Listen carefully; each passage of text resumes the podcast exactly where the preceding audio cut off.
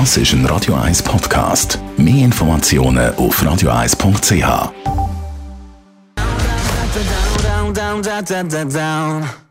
In Vino Veritas mit dem Radio 1 wie expert Carsten Fuß.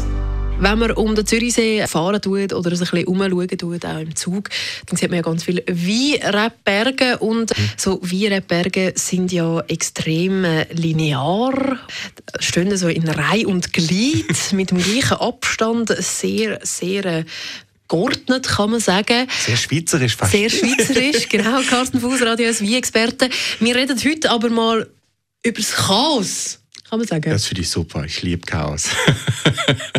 Also mir ist das natürlich auch schon oft so aufgefallen, dass gerade im, im Rebbau ist wirklich so, dass Monokulturen hauptsächlich um sind. Das heißt, es ist äh, ein Rebberg steht eine Rebsorte, alle Rebstöcke etwa gleich alt, schön äh, eine nach der anderen, alle weit voneinander, gleich weit voneinander entfernt, damit man zum Teil eben auch gut mit der Maschine kann durch.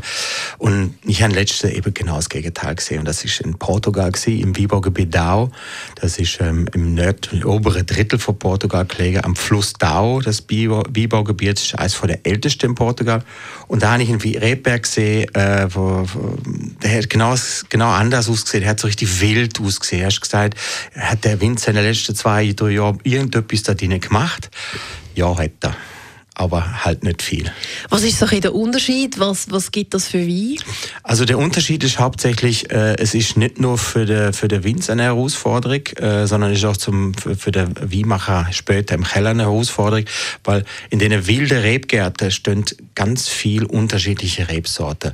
Da stehen weiße Rebsorten, die rote, frühreife, sportreife und das wird eine extreme Herausforderung. Ähm, hat aber auch eine wahnsinnige äh, positive Einfluss auf die Artenvielfalt im Rebberg. Man muss weniger düngen zum Teil. Man muss allerdings eben die Rebe auch immer zu unterschiedlichen Zeiten ablesen. Es gibt nicht das Datum, wo man sagt, jetzt sind Rebe oder Trube rief, sondern es sind unterschiedlich rief. Das heißt, die Lese kann sich über mehrere Tage hinziehen. Also du hast eben gesagt, es hat eben weniger Dünger muss man brauchen für das. Mhm. Was gibt es sonst noch für Vorteile, wenn man jetzt so ein Es ist vor allem die Artenvielfalt, die da ist. Oder deswegen sind solche Rebberge dann eben auch oft äh, biologisch ähm, bewirtschaftet oder biodynamisch sogar. Und es ist eben die Herausforderung, eben vor allen Dingen dann im Rebberg, äh, wann tue ich welche Trube abernte, weil nicht alle gleichzeitig reif sind. Das heißt, ich muss wirklich ein paar Mal durchlaufen. Ich muss, äh, die Wielese erstreckt sich vielleicht über vier, fünf, sechs, acht Wochen.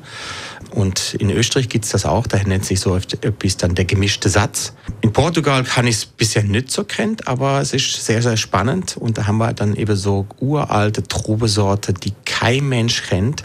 Ich tue jetzt mal ein paar aufzählen, da wirst du wahrscheinlich sagen, auch noch nie gehört. Nämlich ja, oder, äh, das wäre zum Beispiel Trubesorte Baga, Alfrocero, Tintaroris, Toriga Nacional, Jeanne und so weiter und so fort. Also extrem viele Sorten. Dann hat es noch Wiese mit drin. Also macht richtig Spaß. Und wenn du durch den Rebberg laufst, es ist alles, äh, da stehen so alte, knorzige Rebstöcke, die so 100 Jahre alt sind, neben junge Rebstöcke, die vielleicht 20 Jahre alt sind. Spannend zum Anschauen, allerdings eben eine riesige Herausforderung, äh, nicht nur für Winzer, sondern eben auch für uns, dann, wenn wir den Wein degustieren, äh, sind meistens äh, sehr kantige, robuste Wein, das muss man schon gern haben und das sind natürlich perfekte Essensbegleiter denn.